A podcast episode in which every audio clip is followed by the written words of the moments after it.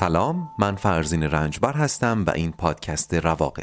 در پادکست رواق به اگزیستانسیالیسم با نگرشی روانشناختی می‌پردازیم و منبع اصلی ما هم آثار اروین یالومه در سری اول این پادکست سراغ کتابی رواندرمانی اگزیستانسیال میریم. این اپیزود سومین شنبه آذر 98 منتشر میشه.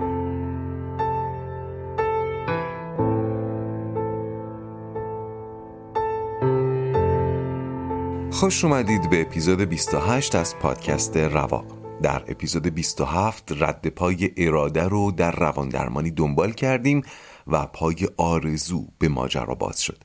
در این اپیزود هم باز به اراده و آرزو می‌پردازیم و شخصیت های جدیدی قرار وارد قصه بشن. یالا میگه ضعف اراده از اون مفاهیمی نیست که ندرتا در کار روان درمانی پیدا بشه. برعکس خیلی هم عمومیت داره. ولی معمولا به اسامی دیگری باهاش برخورد می‌کنن. مثلا وسواس مثلا تردید احساس گناه خجالتی بودن.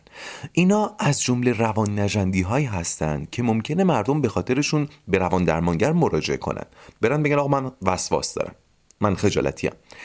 در حالی که احتمال زیادی وجود داره که ریشه اینها در بیارادگی باشه. چطور؟ حرفای رنگ رو یادتونه درباره تکانه ها و اراده؟ می‌گفت ما در ابتدای زندگی با تکانه ها پیش میریم. ولی زندگی اجتماعی به ما میگه تکانه بده و ما رو از تکانه زیستن به شدت برحضر میداره. و این ناخداگاه شیطون ما این قضاوت ها رو بدون اینکه بفهمیم بازم تاکید می‌کنم بدون اینکه بفهمیم به قلمروهای مشابه زندگی تعمین میده. مثل اراده. پس این میشه که بعضی وقتا از اراده کردن احساس گناه می‌کنیم. و این احساس گناه انقدر در زندگیمون زیاد میشه که میریم پیش روان درمانگر ولی میگیم مشکلمون احساس گناهه. در حالی که الان من توضیح دادم در واقع ریشش در اراده است. در ضمن یالا میگه اصلا فرض کنید اختلالی که مراجع به خاطرش پیش روان درمانگر اومده ارتباط واضحی هم با اراده نداشته باشه. حتی در این صورت هم باز پای اراده به ماجرا باز میشه. چون هدف روان درمانی هر چی باشه برای تحققش نیاز به تغییره. و قبلا چی گفته بودم؟ تغییر ایجاد نمیشه مگر در سایه عمل. و عمل فرزند اراده است. این اراده است که ما رو قادر می‌کنه انتخاب کنیم. این اراده است که ما رو قادر می‌کنه به چیزی آری بگیم و به چیز دیگری نه و از وضعی به وضع مطلوبتر دیگرگون بشیم. اینجا رو توجه کنید. اراده به دو شکل در زندگی ظهور می‌کنه. البته این توضیح بدم. من برای اینکه فهمشون راحت تر بشه کمی مرز بین این دو شکل رو قلیزتر کردم که شما راحت تر تفکیکشون بکنید. بتونید تمیزشون بدید. ولی فهوای کلام تقریبا همینه. می‌گفتم اراده به دو شکل در زندگی ظهور می‌کنه. یکی در ابتدای کارها و دیگری در انتخاب راهها. پس چی شد؟ یکی در ابتدای کارها و دیگری در انتخاب راهها. در ابتدای راهها یعنی چی؟ یعنی زمانی که مطلوبمون رو یا محبوبمون رو در ذهن یا دلمون پیدا می‌کنیم و به چیزهای دیگری که می‌تونستن مطلوب ما باشن نمیگیم. این یک وجه از اراده است. ابتدای کار. حالا جلوتر با مثال براتون معلوم میشه. و بعد حالا وجه دیگر اراده. در راه رسیدن به این محبوب ما طبیعتا هی به دوراهی می‌رسیم هی به سراهی می‌رسیم و همیشه باید از بین اینها بدون تعارف یکی رو انتخاب کنیم و این اون صورت دیگر اراده است. یه مثال خیلی دم دستی فقط برای اینکه ذهنتون روشن بشه بزنم. فرض کنید شما یه پولی دارید که باید خرجش کنید. چون مدام به خاطر تورم ارزشش داره کم و کمتر میشه. این پول اصلا تمام سرمایه عمر شماست. و چه مثال خوبی می‌تونه باشه اصلا از خود عمر. خلاصه چون این سرمایه براتون خیلی ارزشمنده از به باد دادنش میترسید و لاجرم هی تعلل می‌کنید در بگردش انداختن این پول. شما باید یک اراده به خرج بدید تا پولتون رو به گردش در بیارید دیگه. این اولین مظهر اراده است. حالا فرض کنید اولین مظهر اراده رو شما به ظهور رسوندید. اما زمانی که وارد بازار سودا شدید باید از بین کارهایی که میشه با پولتون انجام بدید بالاخره یکی رو انتخاب کنید دیگه. این هم میشه مظهر دوم اراده. بذارید اسم اولی رو بذاریم تصمیم اسم دومی رو بذاریم انتخاب. پس من در ابتدای کارها تصمیم می‌گیرم و در میان راه ها انتخاب می‌کنم. این تقسیم بندی رو داشته باشید و بیایید برگردیم کمی عقبتر. اونجا که از آرزو می‌گفتیم. اونجا که گفتم هدف روان درمانی تغییره تغییر با عمل حاصل میشه عمل با اراده انجام می‌گیره و اراده با آرزو شروع میشه. توضیح دادن آرزو و اینکه با هدف قاطی نشه کار سختیه. بذارید از اینجا شروع کنم. ما در بسیاری از موقعیت های زندگیمون باید مدام به این سوال پاسخ بدیم. الان باید چی کار کنم؟ این سوال معمولا جوابای مشخصی داره و کمتر ما باش دچار مشکل میشیم. آزادی درش کمتره و طبیعتا ترس از آزادی و مسئولیت هم به همراه نداره. مثلا هر صبح که از خواب بیدار میشیم با یک سلسله الان باید چیکار کنم ها روزمون رو آغاز می‌کنیم. الان باید چیکار کنم؟ برم دوش بگیرم. الان باید چیکار کنم؟ صبونه بخورم. الان باید چیکار کنم؟ برم سر کار. روشنه؟ یا الان باید چیکار کنم های بزرگتر و زمان برتر؟ مثلا پشت کنکور الان باید چیکار کنم؟ مثل تراکتور درس بخونم. جواباش معمولا مشخصه.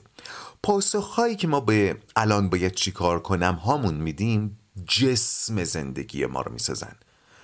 خوب توجه کنید. جواب هایی که ما به الان باید چیکار کنم های زندگیمون میدیم جسم زندگی ما رو می‌سازه. و همونطور که گفتم پاسخ بسیاری از الان باید چیکار کنم های ما رو از قبل مشخص کردن. کی؟ جسم زندگی اجتماعی.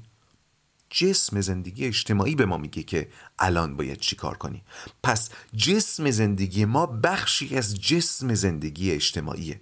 جسم زندگی ما خشتی است از بنای جامعه. اما این موضوع بحث ما نیست.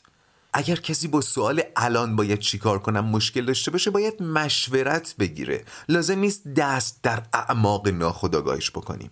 در اتاق روان درمانی مردم با سوال دیگری وارد میشن.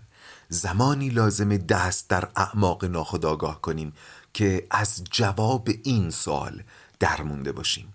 الان می‌خوام چیکار کنم؟ آرزو اینه.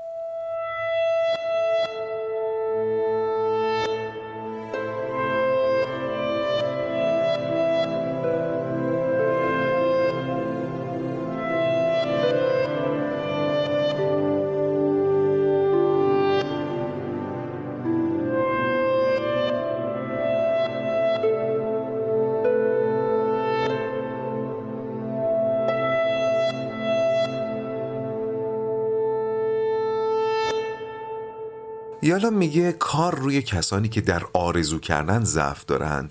یعنی نمی‌دونن می‌خوان چی کار کنن نمی‌دونن چی می‌خوان بسیار طاقت فرساست. ببینید همه ما کم و بیش در این زمینه کمیتمون میلنگه. ولی موارد حادش رو ممکنه دور برمون دیده باشیم. کسانی که مدام در حال مشورت گرفتنن و خیلی سریع هم اون شخص مورد مشورتشون رو به بنبست میرسونن. کمی جلوتر چی گفتم؟ گفتم مشورت کردن مال زمانیه که ما نمی‌دونیم چیکار باید بکنیم ولی کسی که توی مشورت گرفتن از دیگران زیاده روی می‌کنه و اونها رو هین مشورت گرفتن عصبی می‌کنه و بلافاصله بعد از عصبی کردن این یکی میره سراغ اون یکی احتمال زیاد موضوعش و مشکلش چیکار باید بکنم نیست بلکه چی کار می‌خوام بکنمش درد می‌کنه. روشنه؟ یالا میگه کسی که در زمینه خواسته هاش دچار وقفه فکری شده با دشواری زیادی در زندگی اجتماعیش روبرو میشه. بقیه رو زود از کوره به در می‌بره. دیگران دلشون می‌خواد سر این آدما داد بزنن. در نقش توفیلی فرو میرن و حتی اگر اراده هم داشته باشن ارادهشون به جای اینکه تابع آرزوهاشون باشه از بیرون دستور می‌گیره. و فکر کنم این باید شما رو یاد یه سازوکار دفاعی قدیمی بندازه. یادتونه؟ سازوکار فرو رفتن در نقش بچه پناه بردن به حامی بیرونی دیگری رو بدل به خدا کردن. ببینید چطور سازوکارهای دفاعی با هم اتصال دارن؟ البته بگم ناتوانی در آرزو کردن یا به تعبیری ناتوانی در خواستن یکی از مشکلاتیه که ما با مقوله آرزو داریم. بعضی ممکنه به آرزوهاشون بیاعتماد باشن به خواسته هاشون بیاعتماد باشن. یعنی ناتوان نیست بیاعتماده. یکی ممکن اصلا به عمد سرکوبشون کنه. و خلاصه به اشکال مختلف ممکنه افراد با چی کار می‌خوام بکنم های زندگیشون به مشکل بر بخورن و به نحوی از زندگیشون حذفش بکنن. حالا اینکه چرا این اتفاق میفته دلایل متنوعی می‌تونه داشته باشه. بعضیا با سرکوب خواسته های خودشون از آسیب پذیری فرار می‌کنن. چرا؟ چون خواسته های ما حاوی درونی ترین احساسات ماست و بیان و عیان کردن آرزوها می‌تونه وجود فرد رو برهنه در معرض دید دیگران قرار بده.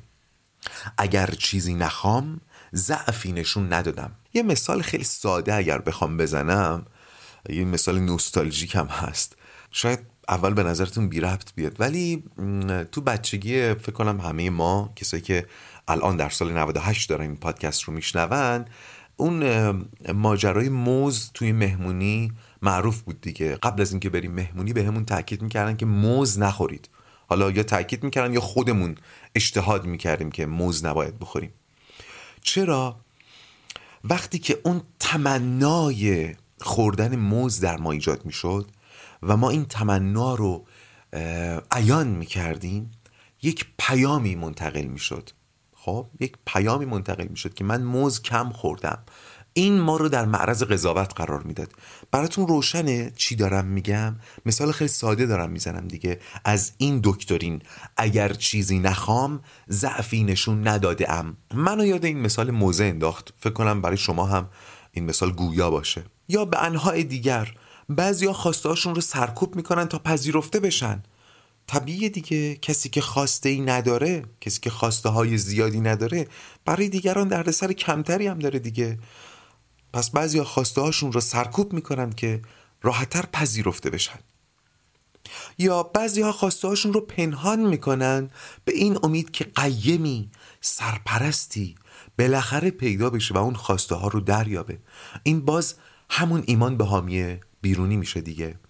باز اتصال سازوکارهای دفاعی رو نشون میده. سازوکارها یادم اون موقع بهتون گفتم معمولا خیلی پیچیدن گره در گره هن.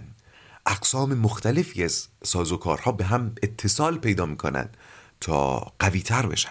در این مورد آخر یادم میگه بله اینکه فرد دیگه ای پیدا بشه و آرزوهای بر زبان نیامده ما رو بر زبان بیاره و دست ما رو بگیره و ببره دنبالشون خیلی دلگرم کننده است. و کیه که نخواد اینو؟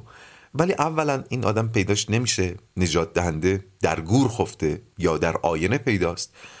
و دوما بر فرض که این شخص پیدا بشه. باز هم این رابطه فاسده این رابطه مریضه. چرا که از رشد اون فرد جلوگیری می‌کنه. اینو بگم بعضی ها در ازدواج دنبال اینن. حالا مشاهدات من میگه یک جنس بیشتر از اون دیگری. حالا نمیگم کدوم جنس.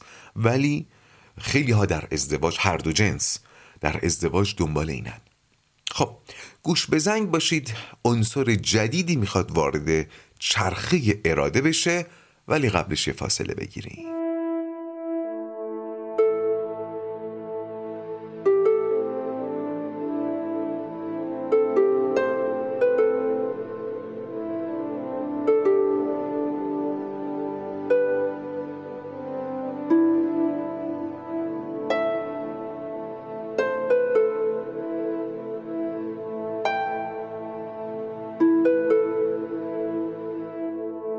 یکی از علائم پرظهور ناتوانی در خواستن ناتوانی در خواستن ناتوانی در احساس کردنه.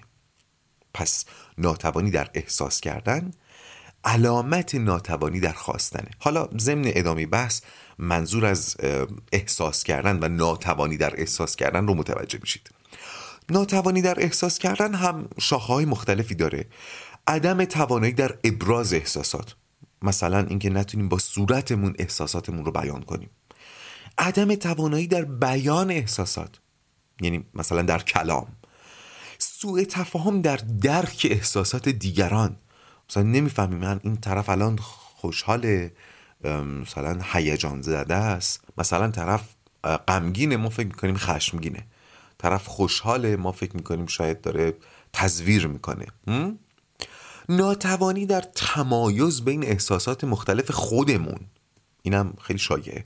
ناتوانی در تخیلات احساسی.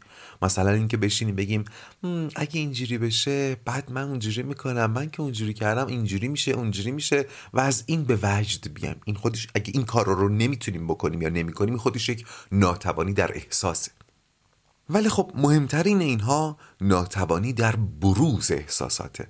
اینکه ما نتونیم احساساتمون رو تخلیه بکنیم بروز بدیم. حالا چه کلامی چه لمسی چه با نگاه چه با صورت. این ناتوانی در بیان و بروز احساسات رو به اسم الکسی تایمی می‌شناسن. الکسی تایمی ها انقدر خطرناکی که می‌تونه منجر به بیماری های روانتنی بشه. یعنی بیماری که ریشه روانی داره ولی بروز جسمانی پیدا می‌کنه. یک احساس و هیجان شدید از فرط اینکه مجال بروز پیدا نکرده دستگاه فیزیکی بدن رو مختل می‌کنه. اهمیت ابراز عواطف در روان درمانی از ابتدا توسط فروید شناخته شده بود. یعنی از همون بدو پیدایش روان درمانی این اهمیت شناخته شده بود. ما در صورت قلیان عواطف برونریزی عاطفی و احساسی و هیجانی می‌کنیم دیگه. اینو بگم همینجا. منظور من در این پادکست از هیجان اون هیجانی که مثلا بالای ترن هوایی بهمون دست میده نیست. هیجان به معنای عامش. شامل غم ترس خوشی امید و امثال اینها. هر چیزی که ما اسمش رو احساسات هم می‌گذاریم. خلاصه این همیشه تو ذهنتون باشه. من هر جا گفتم هیجان منظورم اینه. باری می‌گفتم ما در صورت قلیان عواطف برونریزی عاطفی و احساسی و هیجانی می‌کنیم. مثلا در اثر درگذشت یک عزیز گریه می‌کنیم و هر قدر اون شخص عزیزتر باشه گریه ما هم شدیدتره.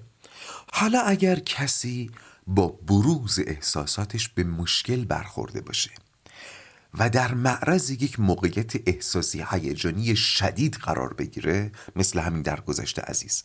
و برون ریزی نکنه این احساسات نابود نمیشن عدم نمیشن بلکه به ناخداگاه رونده میشن و اونجا شروع می‌کنن به خرابکاری و دنبال مفری برای تخلیه میگردن و طبیعتا راهی که پیدا می‌کنن راه عاقل معقولانه نیست. روان نجندان است. جالبه در فرهنگ ما هم این ملاحظه دیده میشه. از قدیم اگر کسی عزیزی رو از دست می‌داد ولی گریه نمی‌کرد تو مراسم ختمش باعث نگرانی اطرافیانش می‌شد و ترفندهایی وجود داشت برای اینکه قبل از فرار اون احساسات و هیجانات به ناخداگاه اون رو تخلیه کنن. جالب از قدیم می‌دونستن که اگه هیجان مسدود بشه خطرناکه. مثلا میفرستادن دنبال روزخون قهار که با ذکر مصیبت امام حسین اون داغدار رو گریه بندازه. انقدر روزه می‌خوند که بالاخره گریه کنه. اینو کجا دیدیم؟ تو فیلم یحب قند.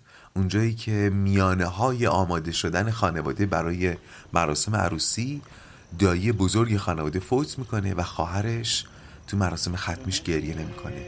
شب یکی از دومادای فامیل که خوب روزه میخونده میشینه پشت در انقدر روزه می‌خونه که مادر زنش بالاخره بزنه زیر گریه بعد من. غافل سالار توی خواهر من. دختر حیدر کرار توی خواهر من. جمله یاران حسین در سفر کرب و بلا. جمله یاران حسین در سفر کرب و بلا هدف فتنه و پیکان جفا خواهن شد خواهر من. اهل بیتم همه در مرگ پدر میگریم. ام کلسوم و در آن دم نوام خواهد شد خواهد چون که بر نیسر پر و اگر در این کار قفلت و کوتاهی می‌کردن نتیجهش می‌شد مثلا یه آدمی که دیگه تا آخر عمرش نمیخنده. من این مثال رو دیدم. کسی که دیگه تا آخر عمرش نخندید. یا مثلا کسی که درد شدید مفاصل داره ولی معلوم نیست چرا. یا مثلا طرف قشی میشه. براتون روشن شد؟ و البته توی اتاق کار روان درمانی اغلب کسانی مراجعه می‌کنن که وارد این فاز دوم شدن و احساسات مسدود شدهشون به ناخودآگاهشون رونده شده پس کشف اولیه فروید چی بود؟ عاطفه مسدود شده به ناخودآگاه رانده میشه و روان نجندی و گاه بیماری روانتنی ایجاد می‌کنه چاره چیه؟ یافتن عاطفه مسدود شده و فراهم کردن زمینه تخلیش حالا این کشف فروید خب خیلی کشف جالبی بود و واقعا هم درسته. ولی خود فروید خیلی زود تکمیلش کرد و فهمید که قاعده که بهش رسیده درسته ولی ماجرا به این سادگی نیست. ولی خب تا همینجاش اینقدر جذاب و همه فهم بود که تا سالها به همین شکل نقل می‌شد و هنوز هم توی فیلم ها و داستان ها به اشکال مختلف مورد استفاده قرار می‌گیره.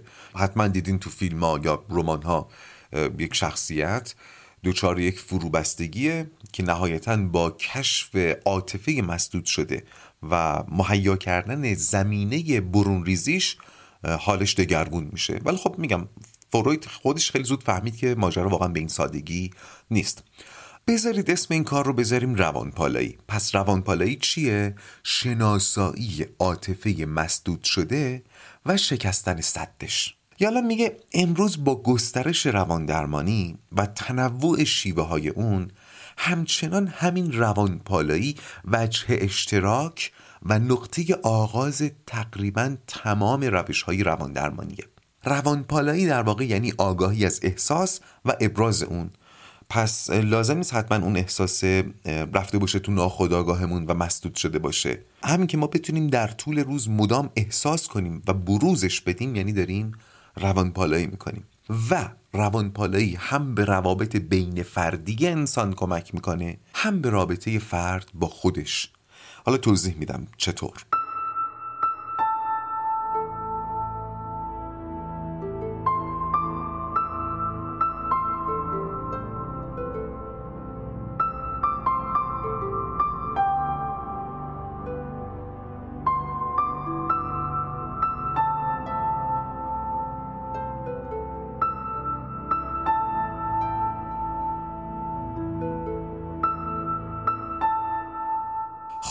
گفتم احساس کردن و توان حرف زدن از احساسات هم در روابط ما تأثیر می‌ذاره و هم به خودمون کمک می‌کنه.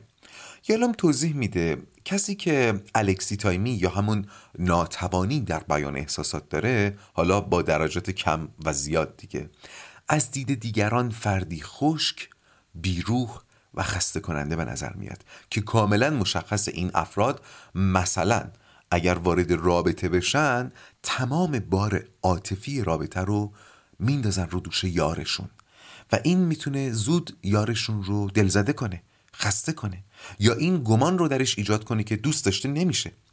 حتی اگر چنین کسی با تلاش و تقلید بخواد ادای ابراز احساسات رو در بیاره اونقدر خشک و تصنعی میشه که نهایتا دردی رو دوا نمی‌کنه. توی محیط کار همینطور توی خانواده همینطور. پس کسی که به احساسات خودش دسترسی نداره لاجرم از احساسات دیگران هم محروم میمونه و وارد یک گرداب هولناک میشه. یک گرداب که توش خلای عاطفی شکل گرفته. فکر می‌کنم هممون اگه خودمون این مسئله رو نداشته باشیم لاقل چنین شخصیت هایی رو دور برمون دیدیم الان تو ذهنمون سراغ داریم. اما در زندگی فردی در زندگی فردی هم این عدم دسترسی به احساسات مشکلاتی جدی درست می‌کنه. گفتم که احساس بستر آرزوه. آرزو موتور محرک اراده است و اراده حلقه اتصال آگاهی به عمله. این فقط عمله که می‌تونه تغییر رو ایجاد کنه و تغییر راه رسیدن به زیست اصیله. این چرخه رو من مدام مجبورم تکرار کنم که ملکه بشه تو ذهنتون دیگه. پس کسی که به احساساتش دسترسی نداره نمی‌دونه الان چی حالش رو خوب می‌کنه نمی‌دونه الان چی می‌خواد مثل نطفه خفه شده میمونه. چون اولین پله برای رسیدن به زیست اصیل رو پیش پاش نداره.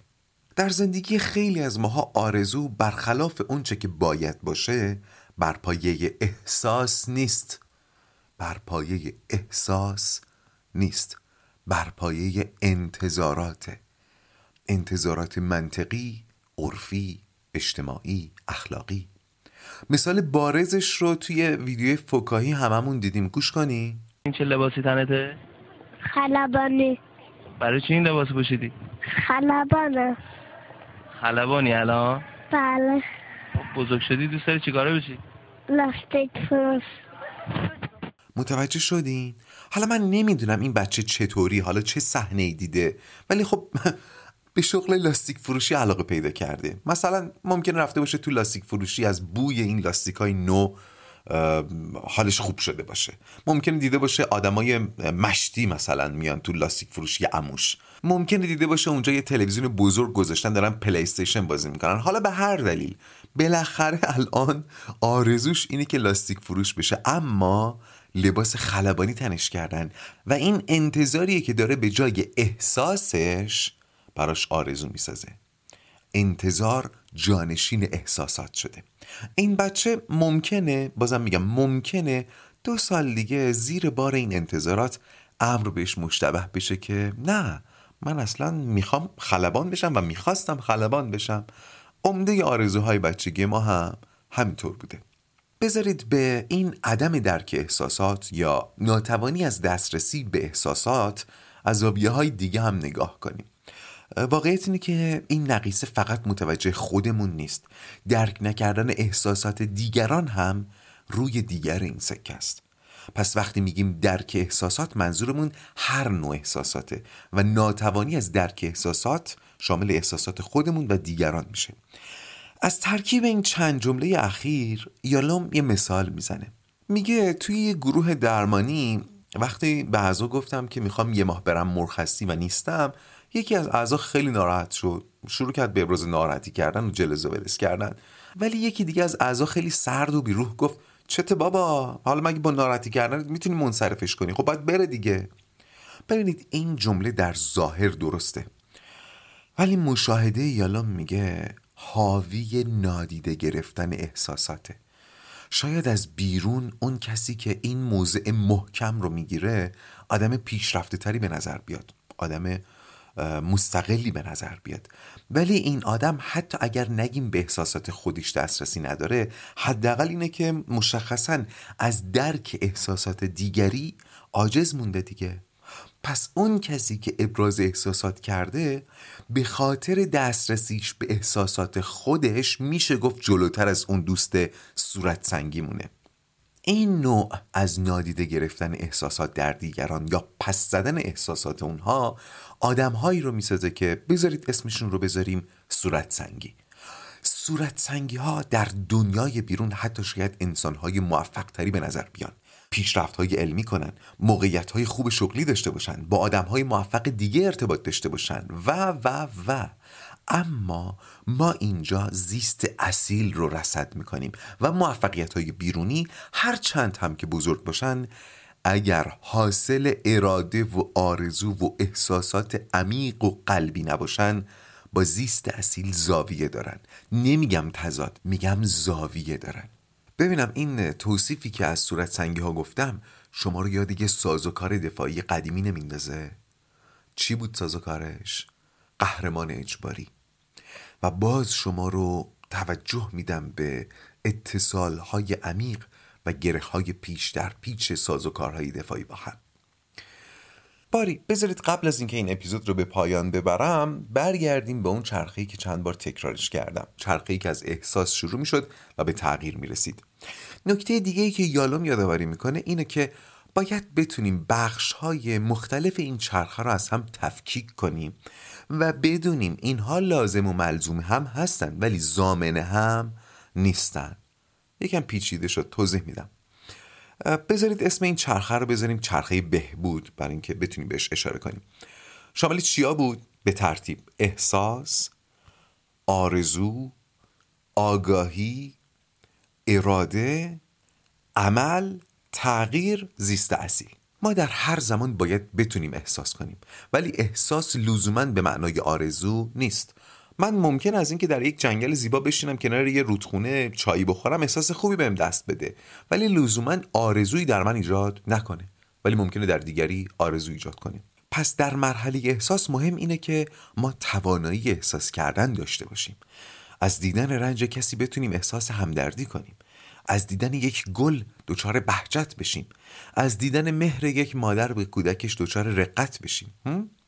مرحله بعد اینه که مهمترین و قلیسترین احساساتمون رو به آرزو تبدیل کنیم و متعاقبش بدونیم آرزو هم مترادف اراده نیست.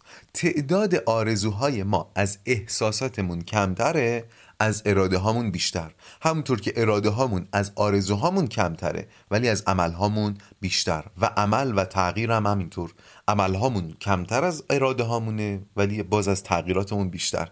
خیلی گیش کننده شد نه؟ بذار اینطوری بگم. ما صد تا احساس می‌کنیم که پنجاه تاشون در ما ایجاد آرزو می‌کنن. از این پنجاه تا آرزو ما می‌تونیم برای 20 تاشون اراده کنیم. از این 20 تا اراده ممکنه 10 تاشون به عمل منجر بشه و این 10 تا عمل ممکنه 5 تا تغییر در ما ایجاد بکنه. متوجه شدین؟ و این 5 تا تغییر ممکنه دو پله زیست اصیل ما رو ارتقا بده. فکر کنم دیگه موضوع جا افتاد.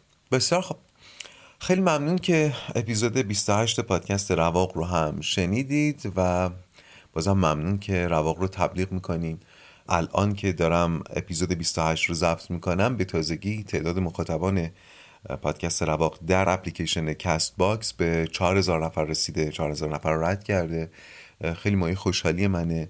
پیام های پرمهرتون نظراتتون انتقاداتتون بهم می‌رسه و بابت همشون ممنونم. بذارید این پایان اپیزود 28 از پادکست رواق بشه. و حالا بدرود.